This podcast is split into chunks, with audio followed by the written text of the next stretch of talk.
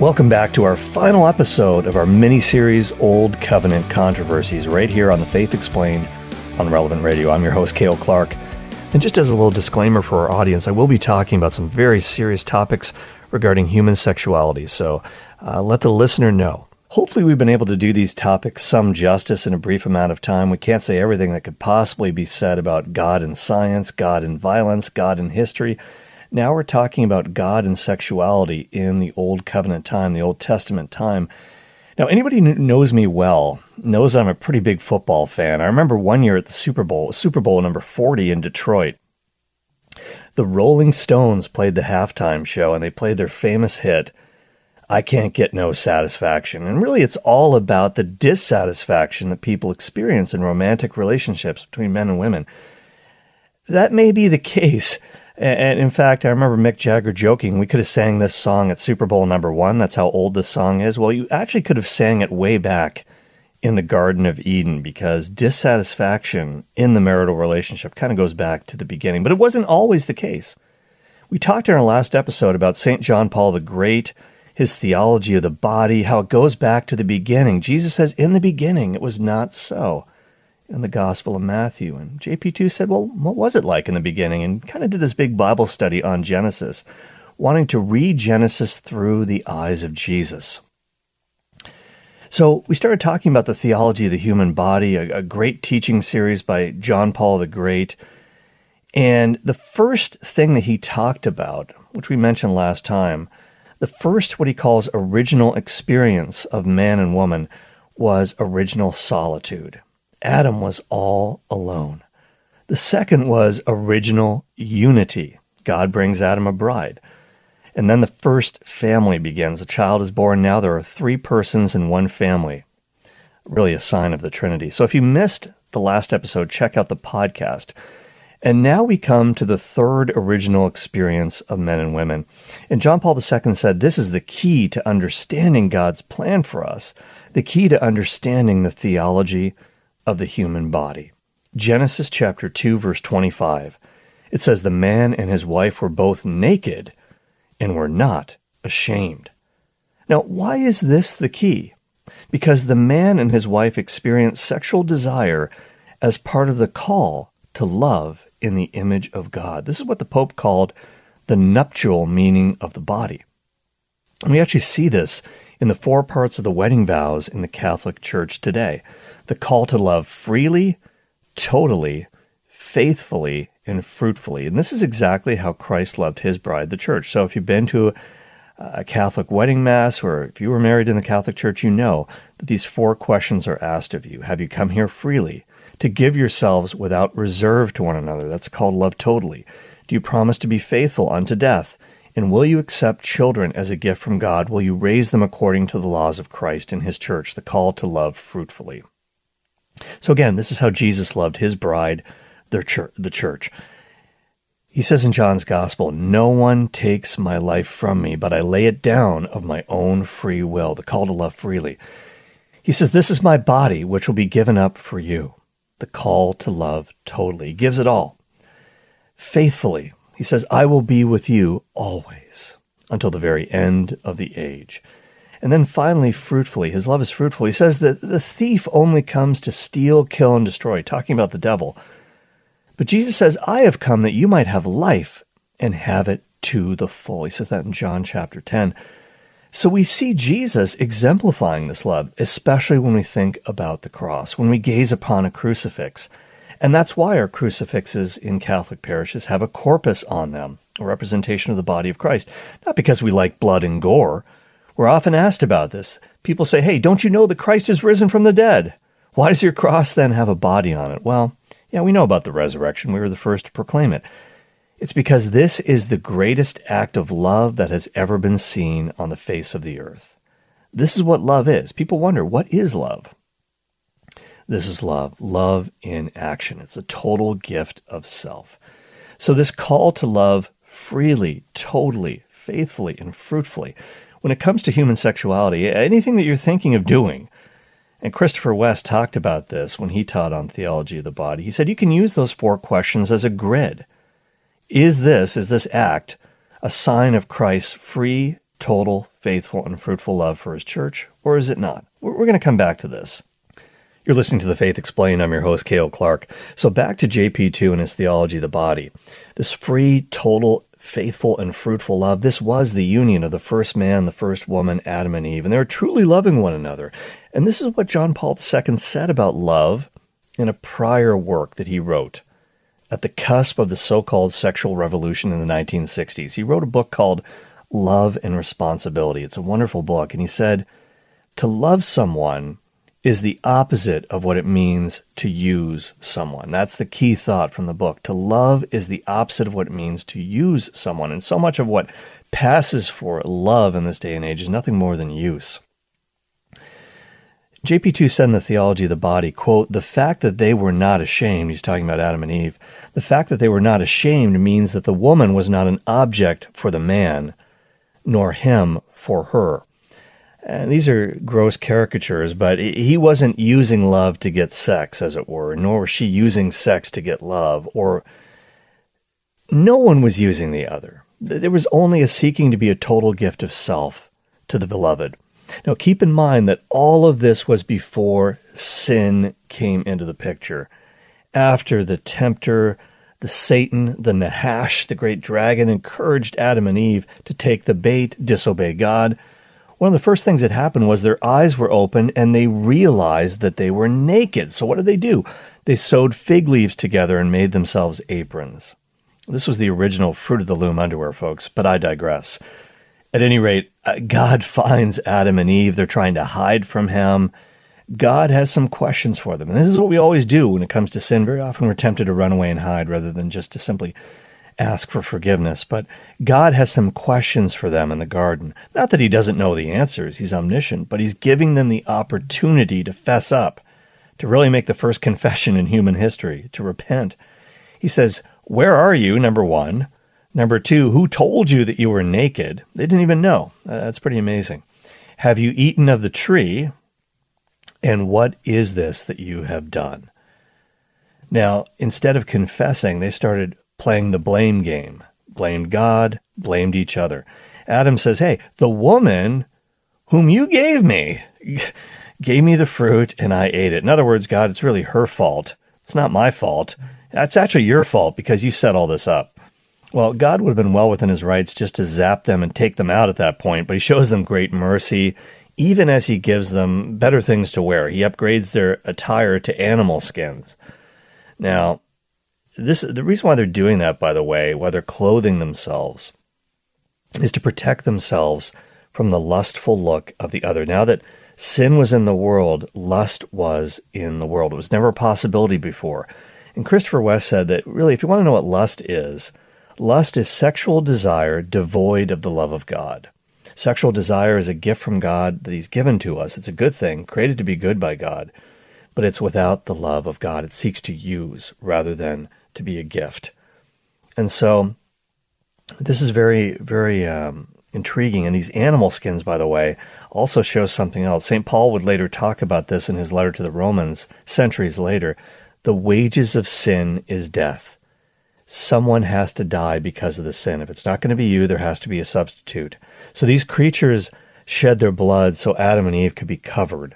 That's a precursor to all the animal sacrifices of the Old Covenant time in the temple and ultimately the perfect sacrifice of the Lamb of God, the God man, Jesus Christ.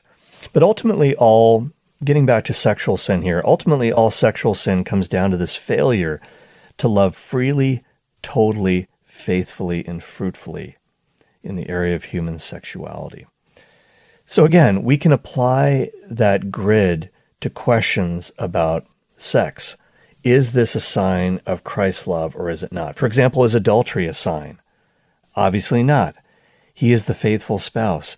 But it's also a sin against the Ten Commandments. It's not faithful. The faithfulness uh, piece is not there. What about contraceptive acts? No, because they close the sexual act to the possibility of being life giving. It's not fruitful. Now, elsewhere, John Paul the Great, he wrote about contraception by saying it introduces a lie into the language of love. Why is that? Because the very act of the sexual embrace between man and woman is supposed to be a total gift of self. But if the couple is contracepting, they're holding something back from their spouse, a very precious gift which they have given by God. It's called our fertility. And that's not something to be destroyed. It's a normal part of being a functioning, healthy adult human, the gift of fertility. And so the church says for serious reasons, I'm talking about natural family planning, a couple may refrain from relations during the fertile time if they have a serious reason to do so. But if they are going to engage in the sacred act of marriage, it has to be open to the gift of life, the two purposes, the twin purposes of the act of marriage, the two B's, babies and bonding, as Janet Smith puts it. So we can't separate those two. What about homosexual acts? Are these a sign of Christ's free, total, faithful, and fruitful love?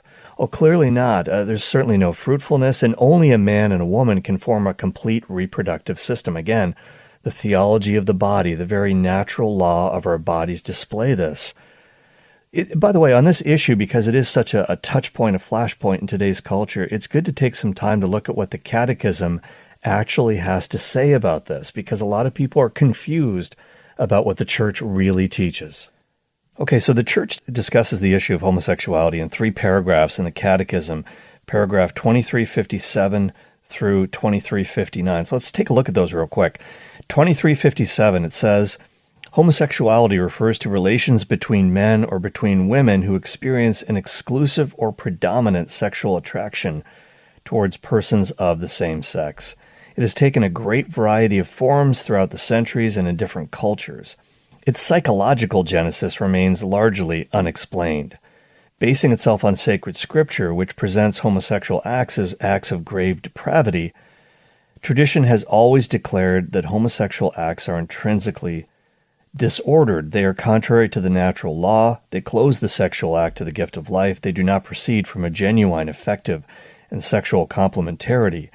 Under no circumstances can they be approved. So these uh, sacred scripture passages that the Catechism references, by the way, would be Genesis chapter 19, verses 1 through 29, Romans 1, verses 24 through 27, 1 Corinthians 6.10, 1 Timothy chapter 1, verse 10. Paragraph 2358, the number of men and women who have deep-seated homosexual tendencies is not negligible. This inclination, which is objectively disordered, constitutes for most of them a trial. They must be accepted with respect, compassion, and sensitivity. Every sign of unjust discrimination in their regard should be avoided. These persons are called to fulfill God's will in their lives, and if they are Christians, to unite to, their, to the sacrifice of the Lord's cross the difficulties they may encounter from their condition.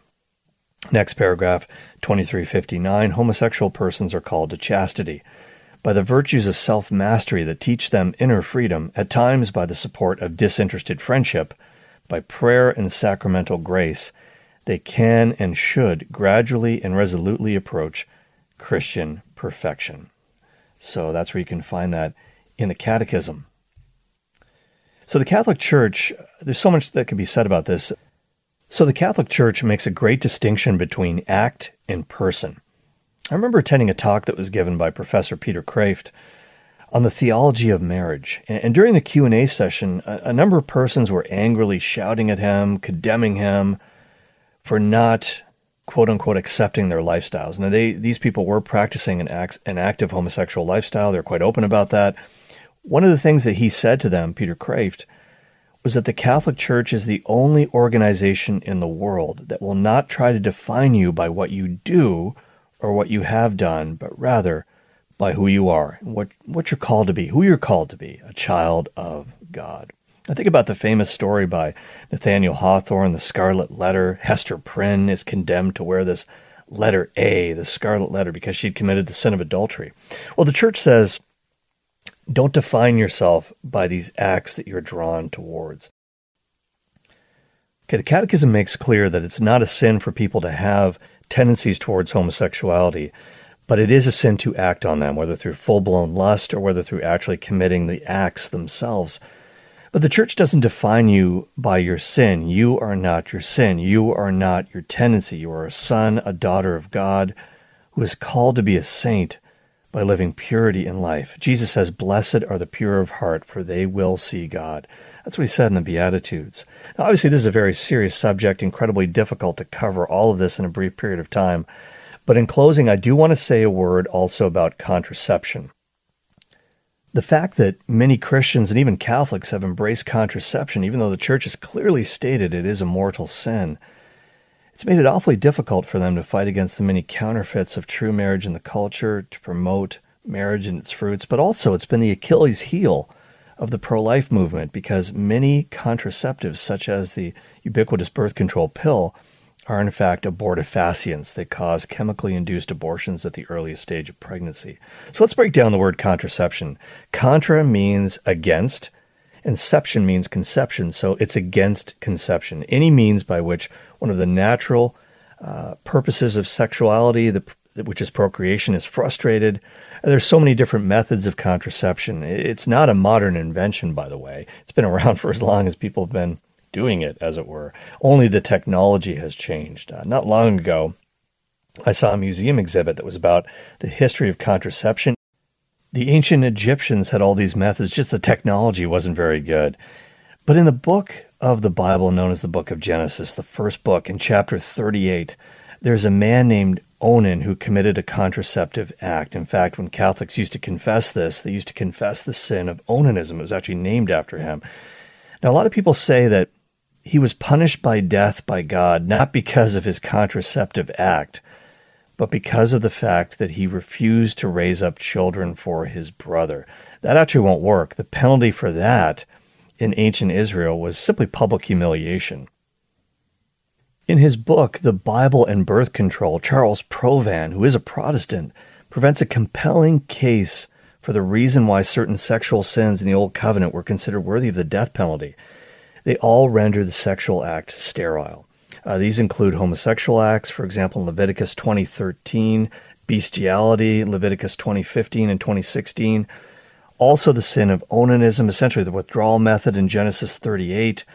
And people say, well, what about in the New Covenant? Is it possible that in the New Testament God relaxed his standards somewhat with regard to contraception or any other sexual sin? And the answer is a resounding no. In the New Testament, we actually find three references condemning something called sorcery. Let me talk about contraception specifically for a second here.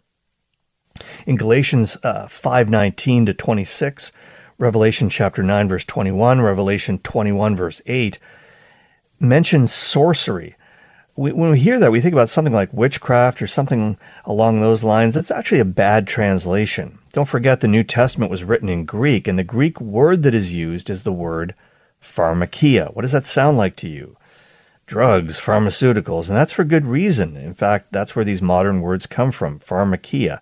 But in the first century, when the New Testament documents were written, this word had a specific meaning. The pharmakia were those who would concoct potions that would either render a person sterile or, if a woman was pregnant, would chemically induce an abortion. So, again, this stuff has been around from the beginning. Now, people ask, when will the Catholic Church get with the times on all this stuff?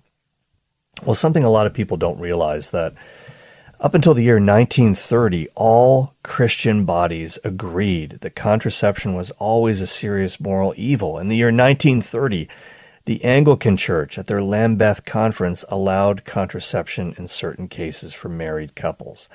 It's interesting that the Anglicans, who kind of got their start by undermining the sacrament of marriage with King Henry VIII, breaking away from the church because the Catholic Church would not uh, grant him an annulment of his valid marriage. He wanted to marry his mistress, Anne Boleyn. Henry's response was to start his own church, make himself the head of that church so he could indulge himself. In 1930, that same body further moves to undermine marriage by allowing contraception. Within just a few years, every major Protestant community follows suit. Today, only the Catholic Church stands alone saying that this is wrong. The Catholic Church has always been steadfast on teaching morality. As Peter Kreeft has noted, people want to say that the Catholic Church is trying to impose its authority on my life all the time. Well, the Church claims to have far less authority than these other groups. They think they have the authority to change the teachings of our Lord and Master, Jesus Christ, but the Catholic Church will never imbibe the potions of the age. When it comes to sexual morality, you have to make a choice. Either the whole world has gone crazy, has gone offline, or the Catholic Church has gone offline, is crazy. Some ask, when will the Catholic Church get with the times? Well, Peter Kreeft once said, the Catholic Church doesn't read the times. She reads the eternities. She's only concerned with saving your eternal soul and mine. For Old Covenant Controversies on the Faith Explained, I'm your host, Cale Clark. All right, as we open the Faith Explained Q&A session, I want to remind you that you can send me your questions and I'll try to answer them on the show. You can email me at faith at relevantradio.com, faith at relevantradio.com, or follow me on Twitter and get your message to me there at Cale Clark, C A L E, Clark with an E. Well, in our series Old Covenant Controversies and in other programs, we've talked about the biblical theological case against contraception. And that might be enough to convince Christian believers, but what about the person who says, I don't care about what the Bible says. I don't care about what God says or what the church says. I don't believe in God. I'm not Catholic.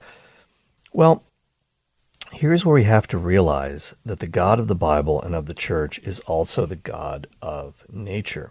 He created all things. There is something called the natural law. And very often, when I talk about this uh, to pre marriage classes in parishes, a lot of couples who are there preparing for marriage, they're not exactly practicing the Catholic faith. They're, they're kind of jumping through a hoop. They want to get married in the church for whatever reason. I'm glad that they're there.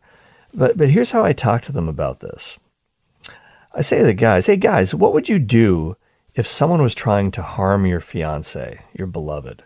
What would you do if you saw someone trying to say, you know, mug her in a dark alley? Well, you'd fight tooth and nail, hopefully to keep her from physical harm, of course. Any guy worth worth his salt would. And then I ask him, okay, well, if that's the case, then why do you want your fiance putting something in her body that could literally kill her? And then I talked to them about the health risks of the most common form of contraception, the birth control pill. Now, here's some of the side effects breast cancer, that's a possibility cervical cancer, strokes, pulmonary embolism, heart attacks, depression, weight gain. I'm sure every woman is looking for a magic pill that will make her depressed and gain weight, right? Blood clots, loss of libido, vaginitis, chemical diabetes, sterility, death.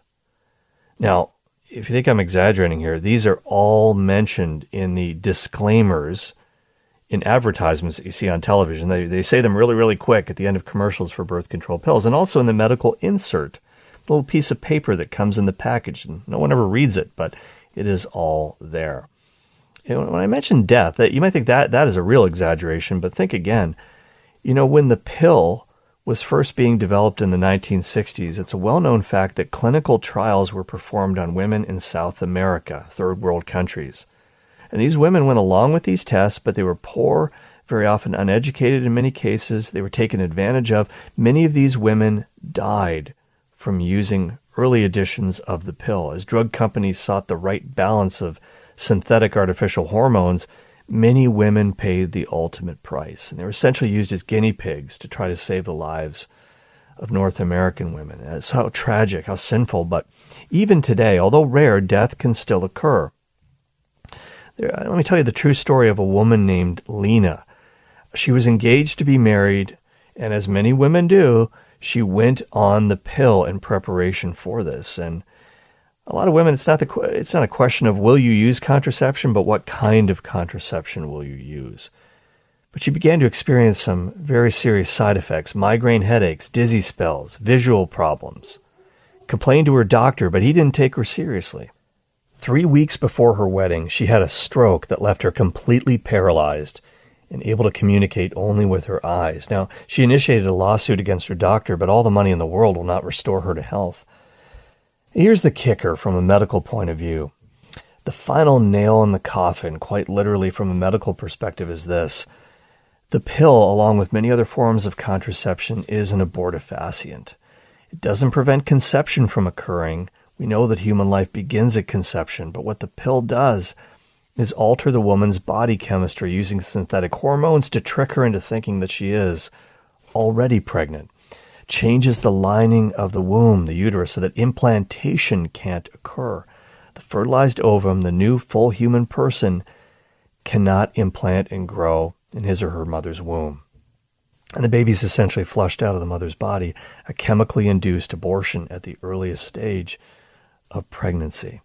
So many women who are on the pill don't know about this. They're horrified about it when they discover it. They say, All I wanted was not to get pregnant. I didn't want to kill my own children at the earliest stage. We'll never know how many deaths happen every year because of this. Some estimates range as high as 250 million people every year around the world. We'll never know how many future husbands, fathers, mothers, priests, nuns, doctors, teachers, scientists, maybe even the person who would have cured cancer were lost to us because they died at the earliest stage of their lives. Now, when I'm talking to these engaged couples, very often I'll see one gal kick her kick her fiance under the table or maybe give him a little shot in the arm as if to say, "Hey, maybe we should listen to this." And some people say, "Well, how come my doctor hasn't told me this?" Well, Again, nobody bothers to read the medical insert, and it, it's a rare physician that will be frank with a patient about this. Unfortunately, sometimes money is at the root of it. Doctors do make a lot of money from pharmaceutical companies, and some of them think there's no moral problem with it either. I do know one doctor who is a believing Catholic who does not prescribe contraceptives. His patients are shocked when they ask him for the pill, and he says no. And they'll ask why he'll say, "Well, do you want the moral the moral reasons, or do you want the health reasons, or do you want both? Take your pick." So, do no harm. That's the Hippocratic oath, right? It's a hypocritical oath to some. You know, take a pill. When do you take a pill? When you're sick. Well, fertility is not a disease. It's something uh, in, in a healthy adult. You don't want to kill something in you that is good. So that's kind of a, a natural law, maybe medical perspective on why contraception isn't a good idea, even from natural reasoning. I'm Cale Clark for The Faith Explained. I'll see you in the next episode. God bless you.